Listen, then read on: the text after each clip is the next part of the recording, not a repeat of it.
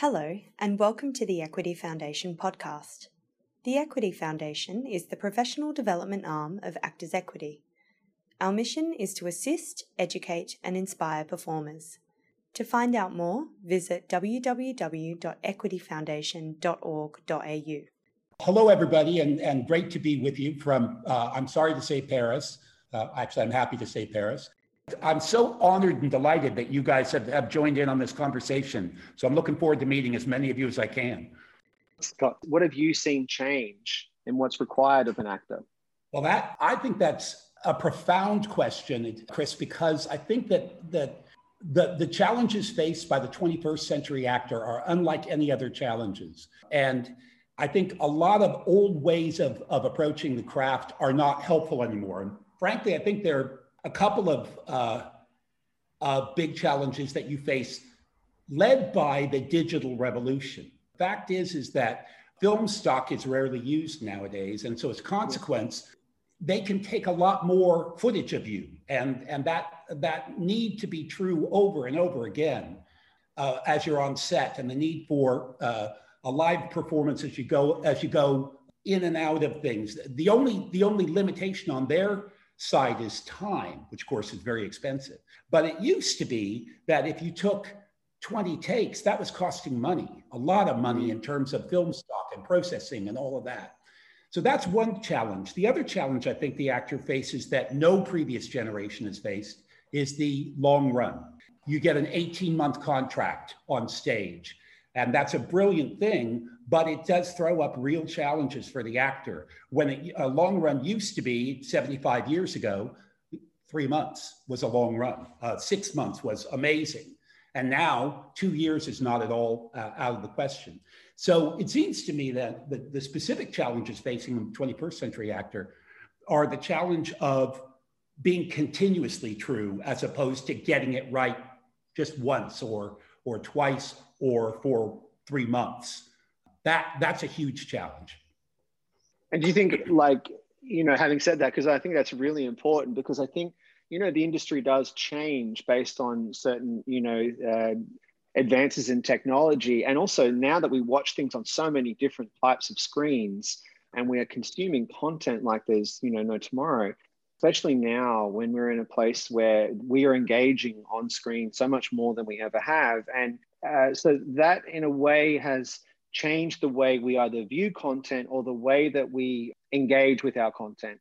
So, what do you think that means? What does that require of the modern actor? You know, other than in terms of their training and what their uh, ability is to manage themselves. What do you what do you think is important for them? Uh, there, it seems to me that comes in several stripes. That's a great question, Chris. For example, we are in currently for the last year and a half, we're in the land of Zoom, and mm-hmm. uh, I don't think we've adequately figured out what Zoom performance is. Um, having this set of tiles in front of us and meant to, and we're meant to make the leap as we watch that those people are interrelating, even though I've got seven faces looking at me, is not really a satisfying way for us to perceive drama. It, it doesn't, I've rarely seen the Zoom performances really satisfy. So I'm sort of thinking that we're not going to stick with this Zoom thing. This is only a stopgap until we're able to, you know, adequately get back in the room and then make uh, product in in a more traditional way. But I agree with you. Your, um, I mean, everything from uh, an advert on YouTube which you are, you know, you as you watch a YouTube event, you're holding your finger over that skip ad button. So you get you just so quickly. And I think that combined with what we used to call MTV editing, that quick edit that started in the 1980s, means that you've got to land your stuff with no, with no time to spare. There's no building up to it. There's no uh, going down from it. So part of it's in the edit, part of it's in the actor's approach too. Um, and I think the answer is connection. Um, the connection has to be profound and true and immediate and right now for the actor, even if that's being recorded. You can't, there's no time for you to go into your head and, and haul up your, your feelings. It's got to be right here and now. So it seems to be the argument for that technology presents us now is the argument of instant connection and response. Yeah, I think that's fantastic um, answer because I, I think that one of the things that I was talking to with a, a teacher and also a casting director, and she said one of the things that this thing, what what this event we can call pandemic, this thing has created a level playing field in terms of it's raw. We, you know, it doesn't matter how pretty your background is, doesn't matter if you have a great self-tape setup, but the most important thing that they're looking for in the first 30 seconds of, a, of an audition self-tape or a performance is whether you can grab their attention and it is connection. Because even though we have limited connection in terms of, uh, I guess, being in the room. But what we're looking for is the ability to pierce through that screen and connect with either the person that we're sending that message to, or the dialogue, or the the intention to. And I just wanted to, I guess, chat about that in a way is that it did open up a really, you know, everyone's on the same. It's very raw. It's very, um, I guess, an even playing field. So it doesn't matter what um, if anything, anyone can be in the digital landscape or the virtual casting room, you know, on the same playing field. While we're on the subject of virtual casting, Chris, what I'm hearing on the ground is that um, uh, this this you know, last five years or eight years of self taping got uh, turbocharged in the time of COVID, and yes. um, my casting director contacts are telling me it's not going away. It's the wave of the future. And it will be rare now that you get in the room. I, I know so many people who are being cast right off the self tape and never, never get into the room with the people until they shoot or until they begin rehearsals.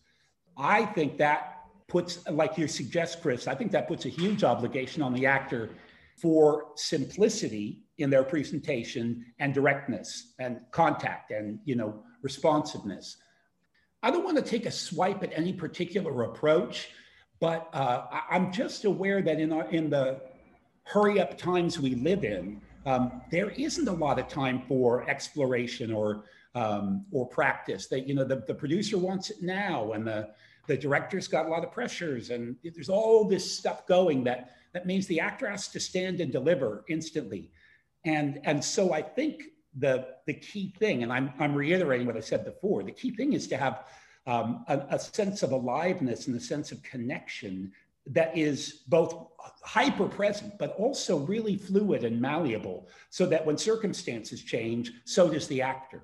I think mm. that's when I see great acting, that's what I feel like I'm watching is this ability to, um, to flip in an instant if you think about the, the great tradition of method acting, you're actually watching actors dive into their own feelings and, and produce these enormous experiences.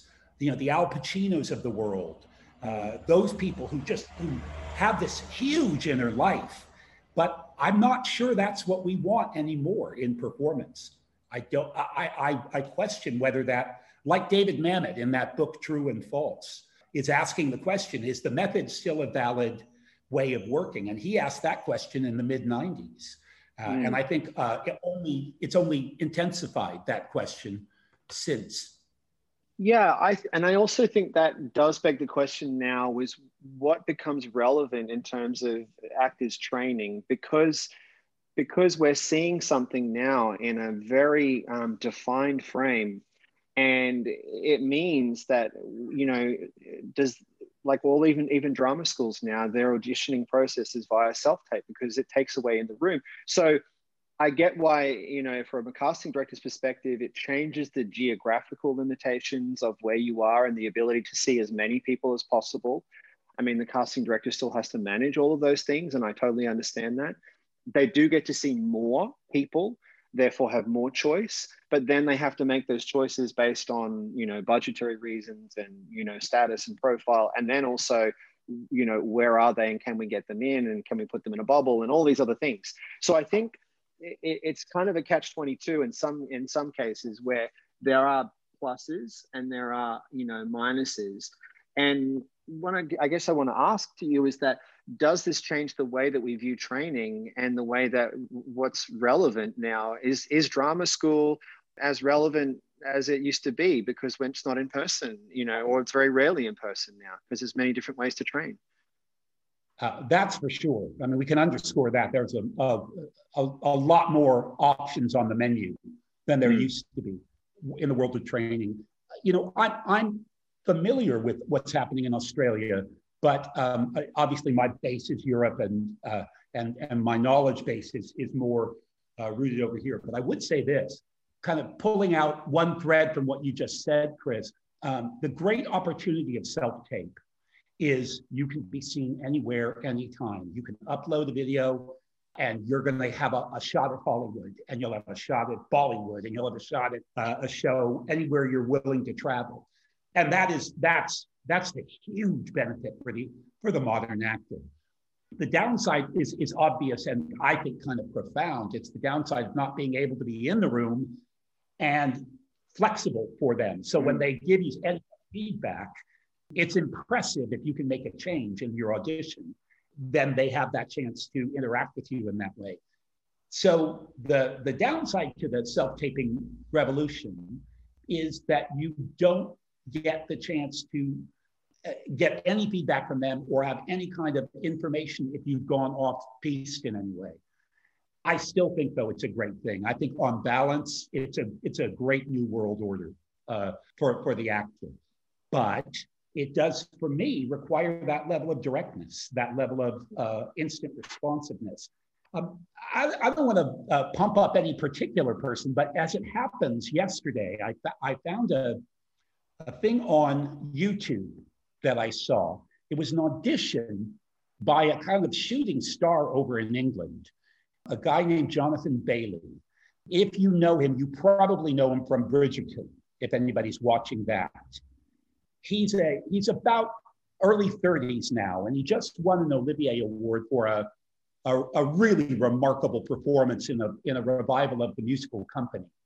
And uh, this audition uh, is, is, a, is a taped audition of him singing for a show called The Last Five Years. And he oh, yeah. got the role. And you ever go online and see this thing, you'll see what an exquisite uh, performance he's given in this audition of singing this song. And, and it seems to me exactly what you and I are talking about here, Chris, that, that he's so present and so intensely um, in the moment. I, I, would have been shocked if he hadn't gotten it. It's well worth a look. Jonathan mm. Bailey is his name. Yeah. Yeah, I, I, and that's, I mean, it's fantastic that we can have access to those pieces of work and also you know that he can deliver that for you know an audition and i think if anything it's forced us to get into the modern um, realm of going well we need to be self-sufficient does this require actors to be autonomous but we know as as actors that we need other actors to bounce off in order to be able to do what we do. So that level of connection that we have does require that interaction with another person and it's a much harder thing to do when that other person is on a screen and you're being filmed and you're doing something on a screen and we're missing a layer of seeing the eyes you know or the, feeling the presence of the other person so I, I, wonder if that means that what we're trying to do is to really uh, find another way of engaging and, and another way of you know delivering a performance or delivering something that will grab someone's attention or that will be seen. And I think that's interesting because we don't get the adjustment, we don't get the direction unless we're doing a virtual audition with a casting director or a director who's present. But otherwise, it's a big pitch. We're, we're having a big swing and we're going for it. And we're going, this is what it could be. right. So I, I, think that means that we um, we have to I, I, feel that it must be our duty to self-educate and try and go, okay, well, what what could this be? What could I do? So I don't know if there are other actors out there who've engaged in in any online training, but I feel like you know getting um, uh, getting present with how to do it and how to engage and how to use the technology would have to be a, of primary importance. Would you agree? Yeah, Chris, and you. Uh, uh, you and I have connected largely over the fact that I'm a Meisner-based guy. That you know, I mm. studied with Meisner uh, uh, early on in my in my career, and I uh, and I've used his practice extensively. And uh, uh, and so I'm coming at things from that angle, from that from the angle of of Meisner's basic idea. Um, so uh, for everybody watching, I just want to own my um, bias in that direction. But um, I think now it's kind of ubiquitous that you all would know or have had some pass at this exercise we call repetition. Um, the shock for me, Chris, in the last year and a half has been how exquisite that exercise is by Zoom. Have you I had the experience?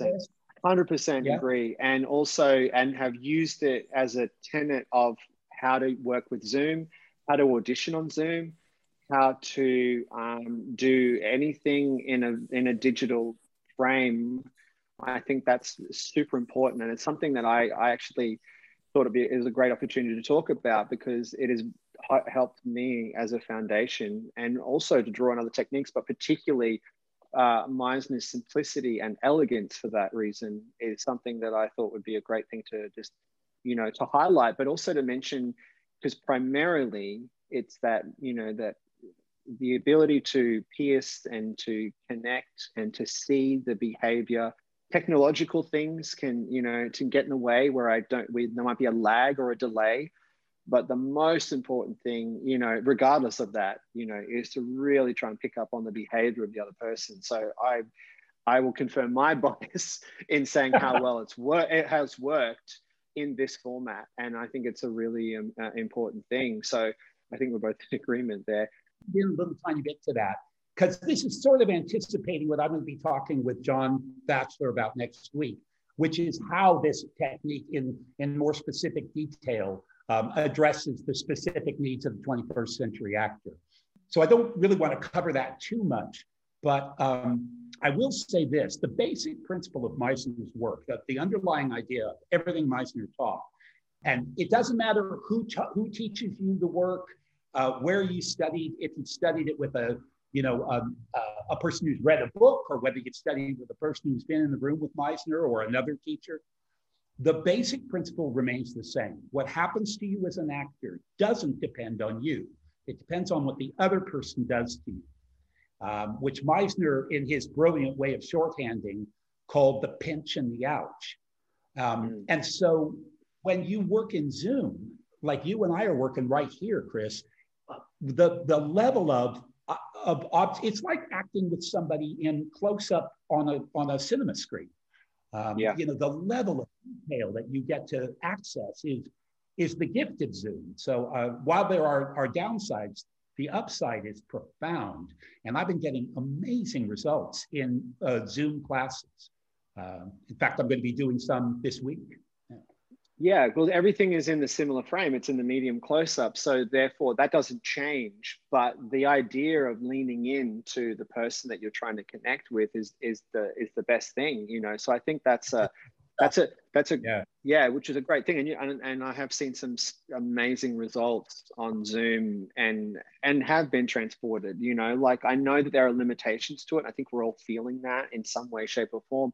But if we really embrace what's possible, in this virtual landscape and, and using that as one of the principles, I think that people will get a lot out of that. So um, that's something I think is a definite plus, you know, that there that that can you can use the technology, but also what you can um, what you can glean from it and to your advantage. And if you have an understanding of that, that we are all striving to have some form of connection from what we're seeing or what we're experiencing then that's a really important um, thing to take away, if not from today, but from what you can experience over the Zoom platform.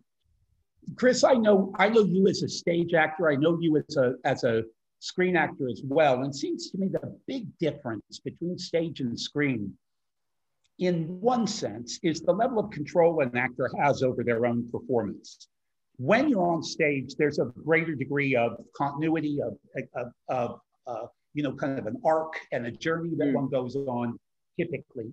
Uh, and when one is when one's working on television or or in any kind of a, a shoot, that you're you're just putting it out there, and then they're going to do with it what they will when they get into the edit. So uh, it it seems to me the argument for um, connectivity is the is the biggest argument of all about this. That, that said, what, what, you know, what we believe in my work is that the actor is living truthfully under a given set of circumstances, whether that given is the Zoom screen or, you know, uh, the Palladium Theater, it doesn't matter. And then the final uh, phrase that we use is in a state of aliveness. So if you if you find that way to switch on and you connect, that's 99% of the work, it seems to me. Yeah. Because my view, Chris, that you as a as a as a, a film actor, your job is to make them cut to you. Right? They go they go into the edit suite and they got lots of options. And your job is to make them go, God, you know, I know she's talking, but look at Chris's face. We got to cut to that, you know? Right. And you do that by being present in the moment. Hundred percent, and I, I do I believe that we don't act for editors. That's something I don't. I think it's different. I think we are contributing to the story in a way where they will cut to you, where your your silence and your stillness can be just as engaging as you're talking. You know, and I think that's about connectiveness, and I think that's about presence. But I also think that's about what how are you being engaged? Like, I often feel my job is to offer as many alive versions as I can. And it can change. That take one to take five or six can change because of it's you know it's the same meal with, with fresh ingredients and i've always loved that analogy because what we're doing is we're con- when you know not a lot of things may change but everything can change you know with a different reaction a different moment a different uh, you know, you know, a set of circumstances that might change, you know, how you feel about it. So I think that's um that's a really important thing that you, that you're highlighting and mentioning is that on film it really requires you to be present because the camera sees into you, and we have to allow that. The old-fashioned idea of the continuity person, right? Mm-hmm. Um, the and he was just talking about continuity and he froze and then and let's see if he matches his continuity when he comes back. That will be the defining moment of whether we can see that. But you know while um, scott comes back we are going to start to prepare for some questions and then we can hopefully get a chance to hear what you have to say and what you want to ask scott or even myself I put a challenge to the group if if Scott would continue where he left off to match his continuity. Yes. Uh, apologies. Uh, I think the trouble is on my end. So I'm sorry about that. We're having a little hiccup here. Continuity person, the, the person who, who used to be called the script girl in an earlier age, uh, was always kind of the enemy of the actor because you'd be doing whatever you wanted to do and whatever you were trying to do and all of a sudden someone would come up and run into you and say you you you drank your coffee with your left hand not your right hand.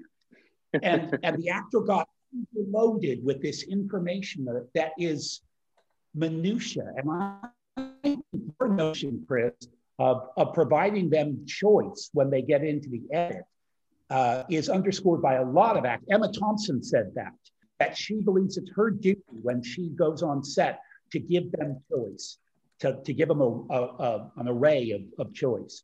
Uh, so yeah, I think I the age of the continuity, first of all, technically speaking, they can change so much about what happens. They can change skin tone and and you know hair color and eye color and you know, everything else about your performance. So I think continuity is in a different place now than it was even 10 years ago, but certainly 30 years ago. Yeah, and I also think the way that we shoot things now is different too. So therefore, I mean, the laws and principles of filmmaking don't change, but the way that we we cut and we edit and how we tell and receive story has changed. So therefore, sometimes I would say that you know the the capturing the performance and you know and i've just been watching a couple of series you know and there's some really great we, we want to consume things in a much longer way now, whether we, we get through eight episodes, 10 episodes, 20 episodes. And so we're more interested in the continuity of the character and where they're going on their journey. We get more of that rather than, you know, necessarily the continuity of cup and right hand or left hand. Do you know what I mean? I think we're more interested in yeah. how far is this journey going to go in terms of storytelling. So I think that's even a far more exciting way of looking at um, uh, how we're uh, taking on content and how we're taking in story these days. I'll add to that, Chris, and I'll say that I think the, you know, when I was cutting my teeth in this business, the, the kind of the watchword was you, there were character actors, so-called actors who seemed to specialize in in hiding themselves and in and presenting themselves in different ways. If we look at that, that was never actually true. Uh, you always knew it was Alec Guinness. You always knew. It didn't matter how much makeup he put on. You saw his mannerisms. You saw his way of being. And I think that myth of that the actor somehow subsumes themselves into character has finally been exploded. And now I think we're far more interested not in in how much nose putty you put on or how much you know how you change your your look as much as how you respond to your circumstances. That the given set of circumstances is the new definer, I think, for what the actor does, much more than their intent or their idea. Um, so in yeah. my work, for example, we we largely ignore the concept of character, and we replace it with with presence in the moment. Yeah, no, I think that's great, and I think that's something that film and television, you know, is very much, um, you know, demanding nowadays. We're just gonna we're gonna before we run out of time, we're gonna um, take some questions now. Hi, hi Scott, hi Chris. I'm very jealous of Scott in Paris at the moment. Um, so I've noticed in our industry, we're talking more and more about inclusivity and increasing the sort of number and diversity of stories being told. I guess, yeah, my fear is with the cost of sort of our drama schools going up, the cost of training going up, and funding to the arts, especially in Australia, continually being cut away and cut away and cut away. The idea of putting the onus on the performer to come up with the time and infrastructure to to be self-testing and also self-testing sometimes immediately um, and having to drop work. Uh, I'm wondering if that's going to basically remove our ability to have an inclusive industry, uh, if only sort of people who have access to the resources to put together their own self tests. So that's lighting equipment, sound equipment, cameras. I know we have a lot of that in our phones, but again, you know, what, what do we do for the people who don't have iPhones, who don't have spaces, who don't have people who are happy to drop everything to read for them? Yeah, it's a great question. Yeah, I feel like yes, every time you know you get a self tape, the most the thing that we always you know if it comes in via your agent or you you respond to a request, the the first thing we kind of understand is the deadline. And it's the first thing we have to go, what has to happen in order for me to meet this? Um, and that's really challenging because we all have different sets of circumstances that we are in our own lives and, and also, you know, what are the obstacles in order to do that? So I always say, and I encourage this, is that you know who who is your community? Who do you call on when you need someone to, you know? And I I have a network of people that I go right. I've got a self tape. I want to work with this, you know, and can we do a rehearsal or can we do a read through? Can we, you know, can you explore this with me? And I think that's a really important thing that we can do as a community of actors who are all in the same position in some way, whether we have to self tape. You know, they're going to have to self tape, and you're going to have to self tape at some stage so if we can help each other on that level, that's fantastic. I don't think the tech side of things is as important as we sometimes want it to be. I think if we can deliver what we have to, which is, you know, my performance here with another person, being present and engaged. Um, sure, I don't want to see a cat or something moving in the background, you know, that might be distracting but essentially it doesn't matter what your background is. If it can be neutral great. You know if you can have a drop cloth great. If you can have a nice background great. But it's more importantly you're filling that frame. You are the landscape. Your face is the landscape of that you know of that frame. And i think that's the most important thing. And i've done uh, self tapes in a in a hotel room or bathroom and just because the sound was okay and, and because it was neutral. So I, I think you know, most people are forgiving of that. If anyone really wants you to have a professional self tape, then you know that's not really. I mean, that it is possible, and it's a, you can go about various ways of doing that, but it's not the be all and the end all. I mean, they're the, probably the first things that I respond to with that with your question. Does that make sense? Um, in terms of what happens and how we how we can get around that. Um, there are some things that we can't control But what we can do is really call on our community and our network, you know, that you can call on, then it'll, it will ease the burden or lighten the load. If I can address what I perceive as the other part of your question, the inclusivity part of things. And we are engaged in a massive conversation about inclusivity. And I would offer that uh, in, I don't think we're going to be walking away from the world of Zoom. And I think it's going to render slightly changed the traditional training of you show up to NIDA and you you give your two years there and all of that. And I think that's going to address hugely the notion of dem- democracy in our business.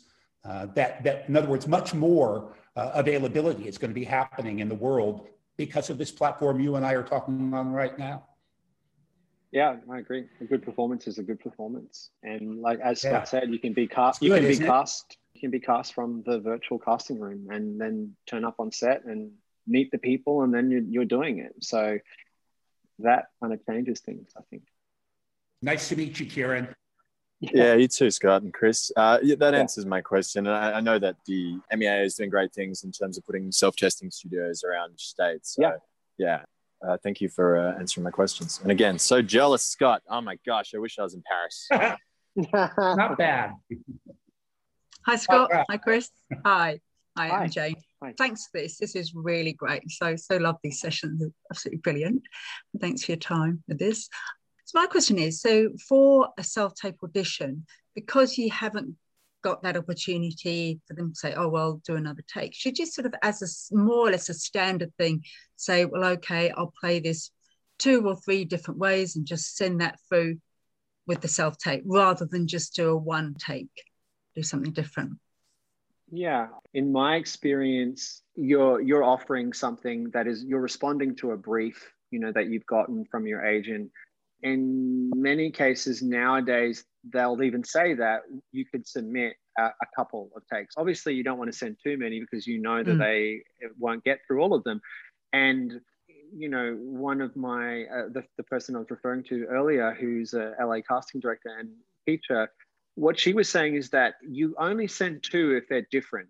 You know, and if they offer some contrast, if it's two different versions of the character, then they can see that a you have range B, you have two different points of view. Point of view is so important because that's what makes you respond to the material. As Scott was saying, you know, it's a set of given circumstances that you're responding to, and you're doing, you're offering your version of that.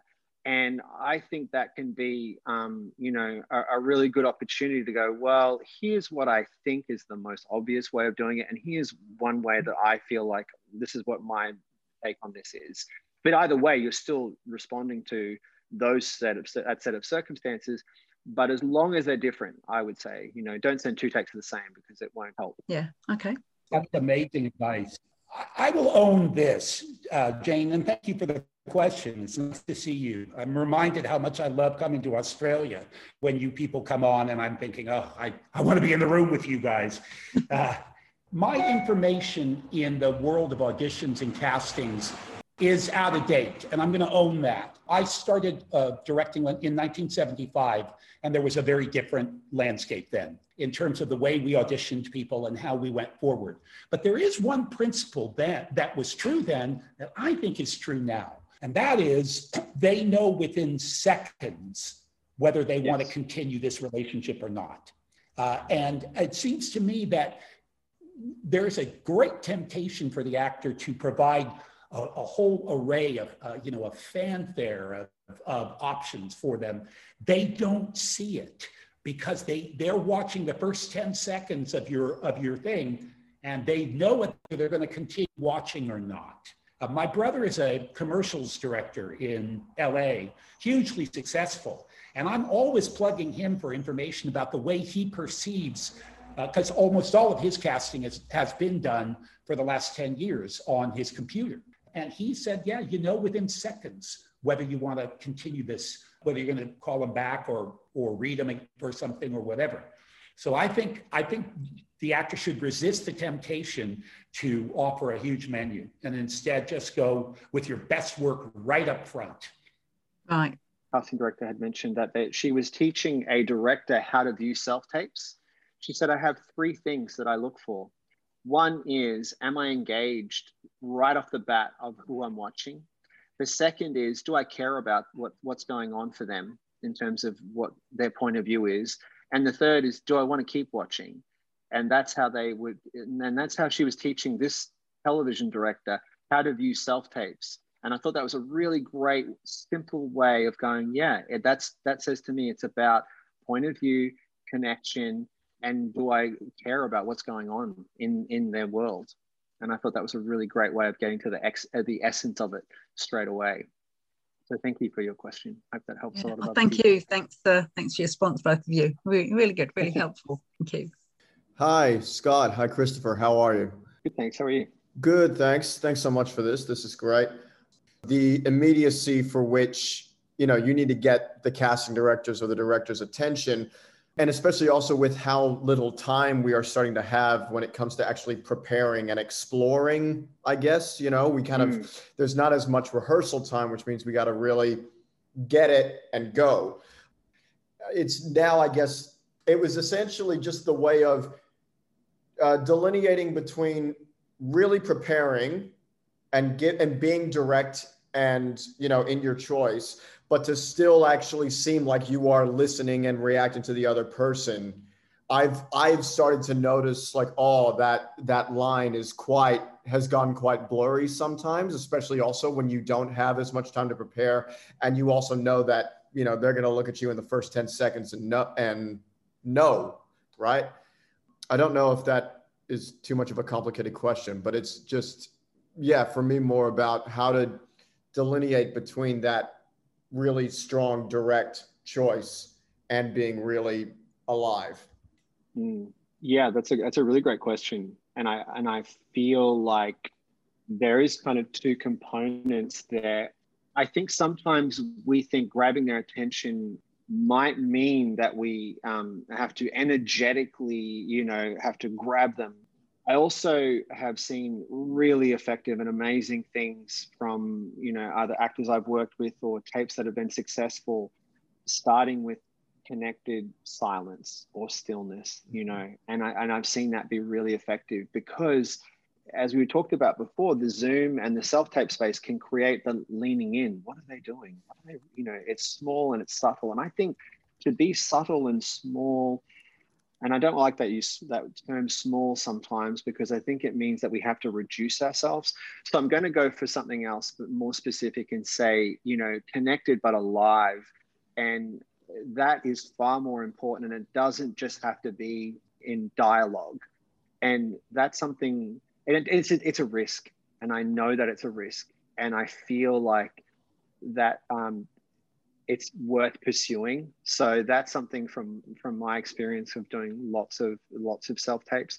Um, I think it's a yeah. I feel like I want to say more about this, but I'm kind of interested in what Scott has to say about this. So I'm going to feed in after what Scott replies. Thanks, Chris. And John, nice to meet you. It seems like we might have a country in common. Yes, uh, fe- fellow fellow American. ah. You'd think um, after living here for 16 years, I would lose my accent by now, but oh well. I heard a tiny bit. I heard a tiny yeah. bit, but uh, yeah. So I, it seems to me that the actor's uh, dilemma is in, in, the audition thing, and our, and our conversation is largely now focused on auditioning rather than yeah. other things. But sure. uh, it does seem like the audition contradiction is that I view auditions not as acting opportunities so much as sales pitches. Hmm. and the basic principle of sales is find out what they need and try and meet that need. Yeah. So, with that in mind, I think that the idea that uh, the, the rather old fashioned idea of character choices, a preset performance, the way you identify it, John, that mm-hmm. sense that you know, it doesn't matter what freight train moves through the screen, he's still going to be doing that same thing he always did. Uh, is uh, is a really old-fashioned idea that because what they're looking for is what Chris and I are banging on about this whole conversation: immediacy and mm. responsiveness. Uh, I think that's much sexier than a set, however glorious a set performance, because mm. because you can smell a performance that's been that's been encased in amber. You just yeah. know it. And, yeah. and you can also feel the, the, the alive performance that's happening right in front of you. And that I think we get hungry for. Mm-hmm. Yeah. And I, um, I agree, and I think one thing that I can just um, jump in here about John is that um, is that audition acting is different from when you're going to do it, and we know yeah. that, and so therefore, in a way, it's kind of a stripped, bare, raw thing. And I think if we offer that and we trust that, which is a bigger thing, because sometimes people want to prop things and they want to do all these different things, and and I think that's dressing in a way, and it's taking away from getting to the core of what you're doing mm. is really trying to um, grab their attention in a different way. And you can do that mm. with, you know, I, I love this idea of, you know, what will make me lean in and if I'm watching and if I'm really connected to that other person. And I had uh, a coach say this to me once I want you to pay attention to the breath of the other actor, of the other person. And I just thought, I was like, that's an amazingly precise but intimate thing and it was the thing that made me go mm-hmm. yeah I, that's a that's a detail that would really make a great thing for, for a close-up you know is yeah. that if you can really sense what their breath would be like even though that i'm not that close but if i'm really zeroing in i'm creating that hopefully that lean in and that yeah. stronger connection great yeah, so you would probably say that that in, in audition acting, you're even more stripped back and raw than you would be yeah. actually, you know, in a when job or something. Yeah, I never thought of it that way, but that's um, no, that's fantastic. Thank you. Because then it's coverage, right? Where when we're on set, we yeah. get different levels of coverage, and we go, mm. oh, okay, I know based on how the shot list is created or the director's vision, what he or she wants to do. Oh, this isn't this moment isn't as important as blah blah blah. You know, so therefore what we offer and what we pitch, and I totally agree, Scott, it is like a sales pitch, but you're pitching your potential of saying, this is what I would do with it. And the mm-hmm. bonus is, you know, and this is what I do with it when you pay me. Sure. I love that. Right. You get the you get the first one for free, but you know. But the, the other the other the other bit of work you got to pay me. I love that. Yeah, totally. That's great. Thank you so much. wasn't it Russell Crowe? Wasn't it Russell Crowe who said, uh, uh, I act for free. I get paid to wait. that yeah, I, that sounds. Michael Caine actually. could be Michael Caine was it? Okay. Probably it could be. Uh, also, I'm sure you know Russell could you know pick up on that too. But yeah, but it also you know it is an X-ray machine. I think that's the thing that we're also saying is it sees into you and you have to let it. And the one person mentioned it to to me in this way um, is that the camera loves intimacy and the way that we break that down is into me, you see. And that's what you want the camera to do. Mm-hmm. And you need to allow it. And the only way you can do that is to really connect with the other person. And, and that's something I've always remembered and thought was a really great way of breaking it down. Thank you. Oh, you're welcome. Great question. Leslie. Hi, Scott. Chris, thank you for um, this terrific session. My question is with Meisner, the training that I've had is that we're told to learn the script first so that you're really solid, you don't have to worry about it, and then you can play. Then you can be spontaneous. Then you can be focusing on the other person. But I've recently been doing some online training, and the teacher from the States was saying that they feel that script analysis has to come first. You need to understand the objective and the subtext of the scene before you get anywhere, before you even think about learning the lines. So, where do you stand on that? How do you reconcile those two? Thanks, Leslie. What a great question. Question back for you: Was the was the teacher that you were working with uh, from the states a Meisner Bruted teacher based in Meisner's work? She's uh, Steppenwolf trained. Oh, right. Okay. Yeah, very, that very much Meisner um, oriented, I would have thought. Um, so there are multiple ways forward here. I have a very strong feeling that um, was it, I can't remember what teacher wrote in his book uh, this quote I'm going to teach you acting from the beginning, and the beginning is text analysis. So they begin there. Um, Chris, do you remember who that is? I think it's somebody who comes and works with you. Oh God, put me on the spot. Um, well, the, the person that I was listening to has worked a lot with Larry Moss, if that helps you. Yeah, that, that's what I was going to say. That's Larry, sounds, Larry sounds like a Larry um, quote. Yeah, for sure. Text analysis is I think it is primary in his. The writer yeah. is king, you know, and that writer understanding the, the point of view of the writer and the perspective of the playwright, the world of the play, which is so vitally important from that perspective. That's where Larry comes from. Yeah, Stella Adler. I, I have to say, Leslie, I don't agree with that.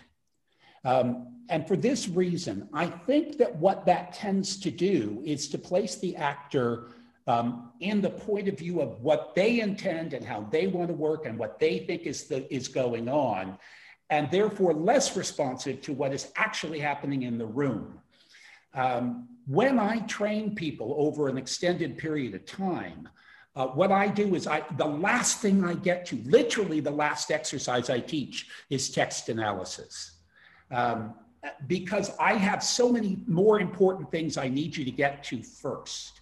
Um, the state of aliveness, uh, responsiveness, the ability to observe well, all of that stuff. And therefore, if I begin you with all great respect, and I do have great respect for Larry Moss, if I begin you with, with the ideas you intend to convey or where you think the thing is going, um, I'm going to, uh, I think, do damage to your ability to live in the moment. Mm. And uh, therefore, I take a different point of view on that topic.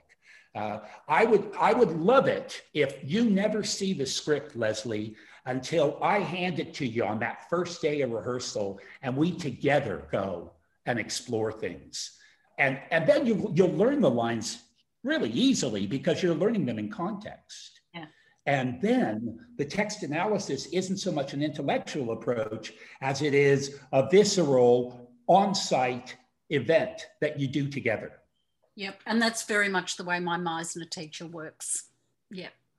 Mm-hmm. yeah, I, and I feel like the, there's the the validity of many techniques particularly when you're dealing with like a literary medium, you know, when theater requires um, a lot of text, I feel like one of the things I can speak to in terms of film is that I I have employed and played with many different techniques in terms of that. And and what I love the most and what I feel has grounded me the most is my ability to really try and listen to not just the text but the behavior of the other person and that's the thing that's really stayed with me so I think that really is the saving grace of film is not only the active listening that we have with language, but quite often in film, we see before we hear. And so it's visual in a sense where we have to understand what is the actor doing and what, what is going on and how we take in things. And I, I love that. I love that there's, that's a part of film and screen acting is that that's a really important component. So for me, I try and you know resist learning the the text in a certain way and really try and get to the, the the, core of what is going on in the moment with the other actor. But I'm also a big advocate for text analysis, so I feel like um, that they do really help. So, and I love Larry's book, and his he's got such an eloquent way of uh, describing how those things can really inform the actor when you know the world and I feel like that is very valuable to to really take on as an actor. Okay, thanks, guys. Appreciate it. nice to see you, Leslie. This one I am reading out. In the US and Europe, it is far more common to have the sides in your hand. Will self tapes change the need for Australian actors to be off book for an audition? I don't know if that's going to change. You're expected to be off book here. I know there's a certain level of thinking that you know they want to be able to you to be able to see what you can do in with the with that character, with that script, with that. I actually do love the idea of what script in hand can represent in an American context, and having experienced both, um, I think it says this is a work in progress. This is not the finished product. I'm working this with you, and here is, and it's me. If I look at the line, it's not the most important thing, but I'm going to connect. And I love that mentality around um, having the script in hand. Um, I feel like we don't employ that here, but we should still think that it is a work in progress because we don't have all of the answers. And what we are doing is an active rehearsal.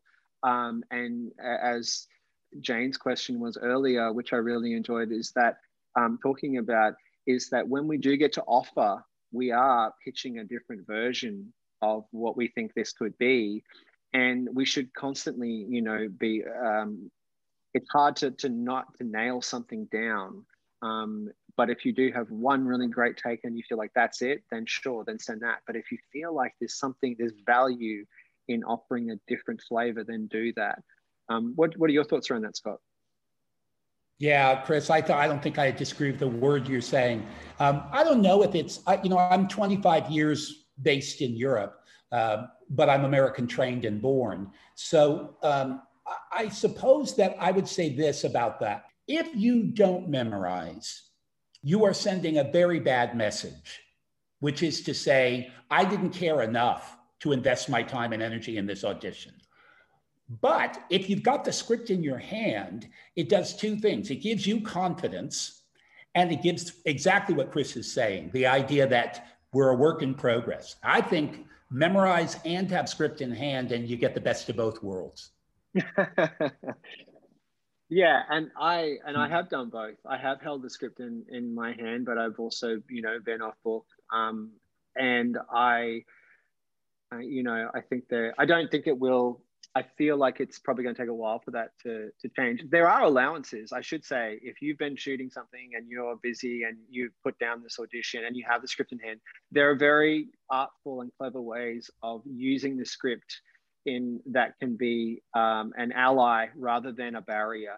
And when we see it as a barrier, and then we start apologizing for it. And then when we start apologizing for it, then it's the enemy of good work, you know, because then we're saying we're not worthy. So I feel like you know you can use it to your advantage in in that sense, um, and for it to not to be an apology.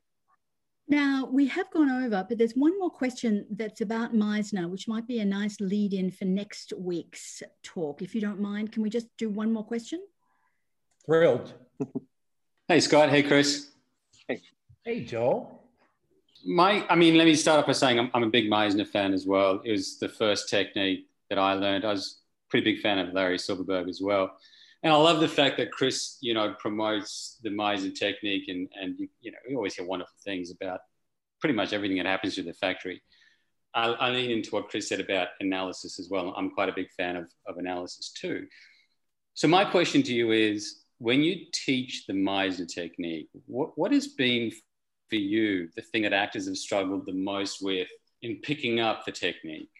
What what is what has been the I suppose the the hardest part about the things you've found actually struggle with? Joel, are you talking about in relationship to the text analysis part of it? So that's something that is, I suppose, more personal to me, but for in your experience, because you don't, that, that wouldn't even be a, an issue for you. So in your experience, then what has that? What, what, what is the, the weakest chink in the armor been for an actor picking up the Meisner? Well, start by saying that Larry Silverberg and I studied at, with Meisner at the same time. So we're friends from all the way back.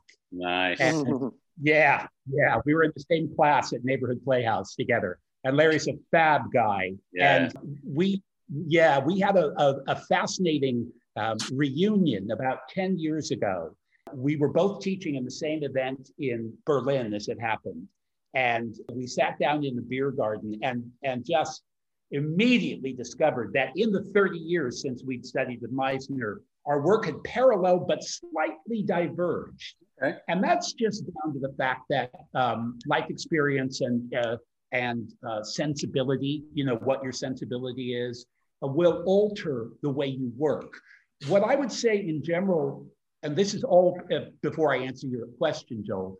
What I would say in general is that everybody, the only expert in this work died in 1997. And all of the rest of us are laboring in his shadow. Mm-hmm. Um, and it's a long shadow because he had lots of good ideas and a brilliant way of delivering them, if a difficult way to, to it, it was a it was a tough room to be in, Joel. Mm-hmm. But I think where Larry and I would would agree is is that it's about a kind of passion and a kind of presence and a kind of engagement uh, with, you know, a colleague of mine once said, I can't want it more than my students do, right? Mm-hmm. And it all has to emanate from them. So to get to your question, it seems to me that the block, uh, when I when I when I am dealing with an actor and I see perceived blocks, that my challenge then the addressing that individual in their in whatever's stopping them from working, mm-hmm. and it's really highly individual. So I never think that I'm training a room. I'm training a lot of individuals in a room. And I and my task is to is to is to find out what's Joel's block and where where where do I perceive he's he's stopping himself and how can I facilitate that the opening up of that event. So I don't know if that's a very specific answer to your question, Joel, but it certainly is my approach. Every actor is there with all of the uh, openness and the passion they're able to muster. And every actor has uh, little, you know, things they trip over on the way to that. Mm-hmm, mm-hmm, mm-hmm. I also think just in, you know, what I've observed in, in the training and, and as a participant, as someone who endorses it, is the ability to be able to get the attention of yourself and onto the other person and constantly to be, you know, negotiating that.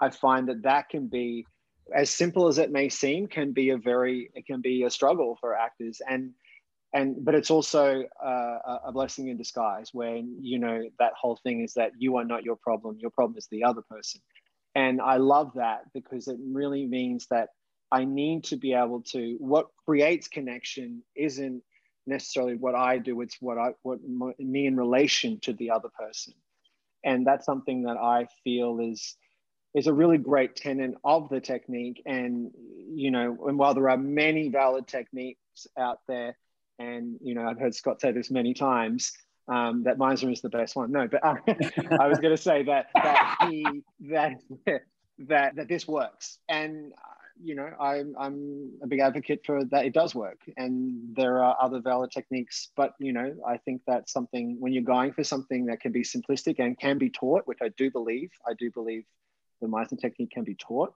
as in actors can learn the art of, of acting with that technique. And I think that it, and they can take it from having a technique and they can take that into whatever job that they need to. So that's something that's really uh, beneficial about that. That answer your question, Joel? yeah, yeah, yeah. Well, you both gave gave different answers. I kind of, Scott, I kind of thought that that, that would be, you know, one of the, one of the things would be the blocks that prevent somebody from just being truly free. But then, Chris, you specified, you know, more on that putting the, the attention on the other person and then also being free at the same time to change with, with whatever you're getting. So it was kind of a combination of both. A great deal, yeah, a great deal of my effort in teaching is to uh, prove to you as as uh, actors that that's enough. The principle that what happens to you doesn't depend on you, it depends on the other person. And only, only the, the proof of seeing it and experiencing it for yourself, that's the only way forward. But Chris, thanks for the nice words. And I think you ought to teach this stuff, man.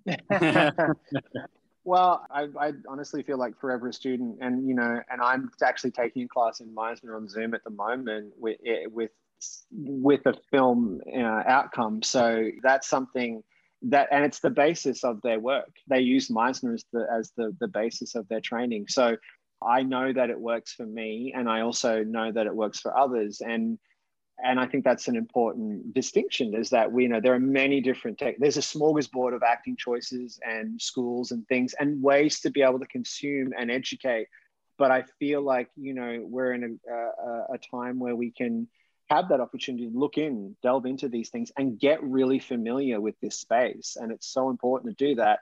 And I feel that the the bottom line currency is connection. We're all looking for connection, and that to me um, says what this technique is about. And yeah, thank you, Joel, for your question. That was great.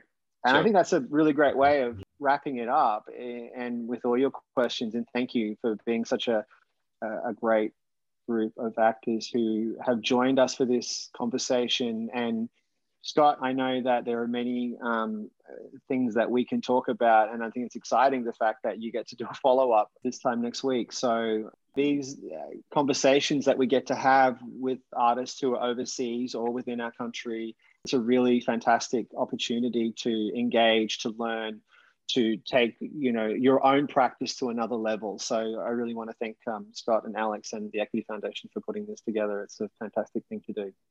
And of course, in turn, uh, uh, we want to thank Scott and Christopher for doing this. It's been fantastic. So thank you to both of you and of course to all who've attended today. Thank you so much. Bye everybody. Hey Chris, love you man. Talk to you soon, okay? Yeah, take care buddy. Take care. We'll chat soon. Okay. Bye. Alex, you're the best. Nobody better. Bye, Alex. Thank you so much. Thanks, Chris. Thanks, Scott. Bye. Thank you. Bye. Media Super is the principal sponsor of the Equity Foundation. For more information about the work of the Foundation, visit equityfoundation.org.au or follow Australian Actors Equity on Facebook and Twitter.